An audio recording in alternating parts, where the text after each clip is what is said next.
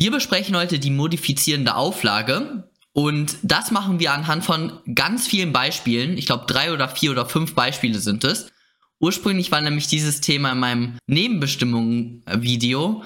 Äh, allerdings war es dann so lang geworden, dass ich dann mich jetzt dazu entschieden habe, zu der modifizierenden Auflage ein gesondertes Video zu machen.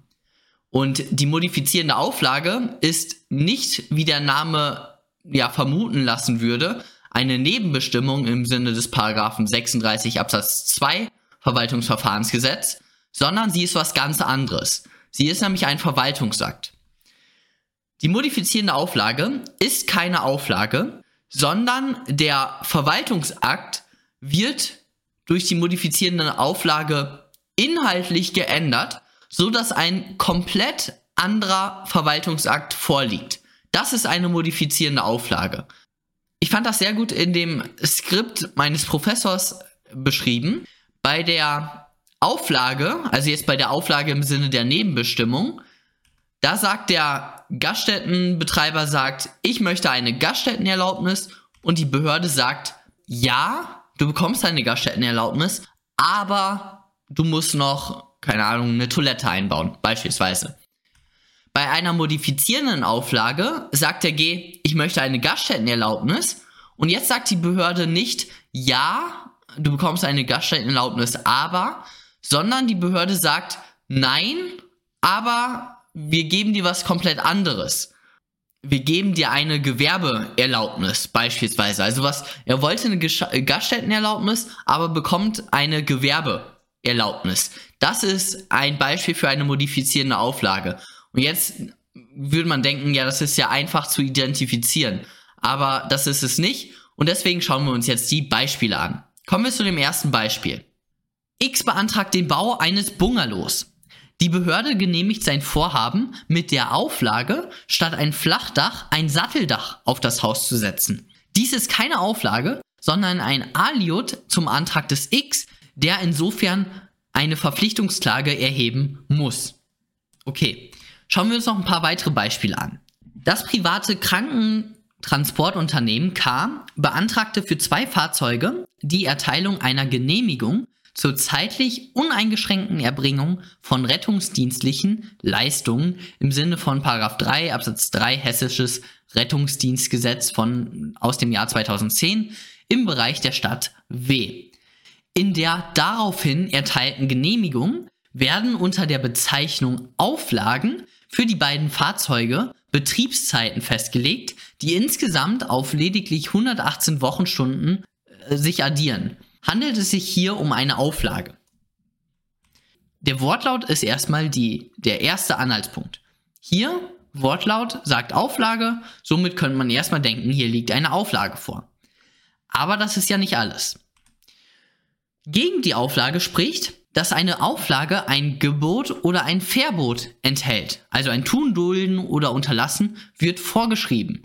Und dieses Tun, Dulden oder Unterlassen tritt neben die eigentliche Begünstigung hinzu. Und hier werden die Betriebszeiten für die beiden Fahrzeuge, das sind keine selbstständigen Regelungen, sondern das ist der Inhalt des Verwaltungsaktes. Hier handelt es sich somit um eine modifizierende Auflage. Also hier wird kein Tun, Dulden oder Unterlassen vorgeschrieben, deswegen ist es keine Auflage, sondern eine modifizierende Auflage. Also ein komplett anderer Verwaltungsakt. Es erhält die von ihr uneingeschränkt beantragte Erlaubnis nach Paragraph elf Absatz eins Satz eins Tierschutzgesetz, Schlangen der Art Pythus regius in einem sogenannten Racksystem halten zu dürfen. Nach Nummer fünf des Bescheides der zuständigen Behörde unter der Auflage, dass die Abmessung der Rackboxen mindestens eins mal null Komma fünf mal null Komma drei bezogen auf die Gesamtlänge des Tieres betragen müssen. Welche Klageart ist statthaft, wenn es die Auflage für übertrieben hält? Hier ist es eine modifizierende Auflage, weil hier wird kein Tun, Dulden oder Unterlassen vorgeschrieben, sondern in dem Verwaltungsakt, in der eigentlichen Erlaubnis, wird eben gesagt, hier eins mal null Komma fünf mal drei mal null Komma drei. Deswegen ist es hier eine modifizierende Auflage. Daher ist eine Verpflichtungsklage einschlägig, weil wenn es eine Nebenbestimmung wäre, dann könnte man die ja isoliert anfechten, wenn, weil es eben keine, weil, weil es eben eine modifizierende Auflage ist, also ein komplett anderer Verwaltungsakt, ist die Verpflichtungsklage einschlägig. Kommen wir jetzt zu dem letzten Beispiel.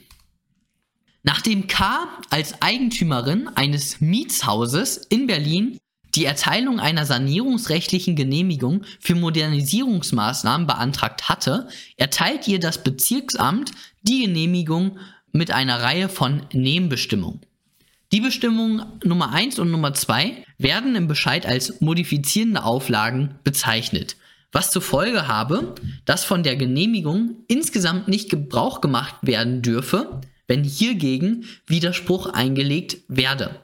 Bestimmung eins lautet, die Baumaßnahmen in Wohnungen sind nur zulässig, soweit die Miete nach Abschluss der Maßnahmen bzw. bei Wiedervermietung folgende Beträge netto kalt nicht übersteigt. Das ist die sogenannte Mietobergrenze.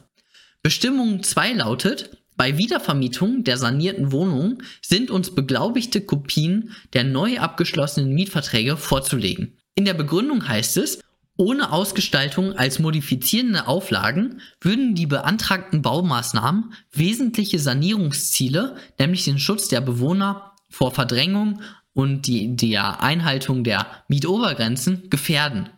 K. erwägt eine Anfechtung der Bestimmungen Nummer eins und zwei und möchte daher wissen, ob es sich bei diesen tatsächlich um modifizierende Auflagen handelt.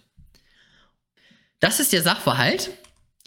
Und erstmal wieder der Wortlaut spricht dafür, dass es eine modifizierende Auflage ist. Aber was spricht dagegen? Dagegen spricht, dass K. die begehrte Genehmigung im Wesentlichen erhalten hat. Sie kann die Modernisierungsmaßnahmen grundsätzlich vornehmen.